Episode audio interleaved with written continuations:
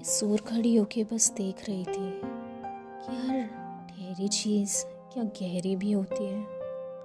बहती नदी, गिरती झरने, उफान भरता समंदर। इन सबसे कभी वैसा डर क्यों नहीं लगता जितना खामोश तालाब या निस्तरंग झील से लगता है?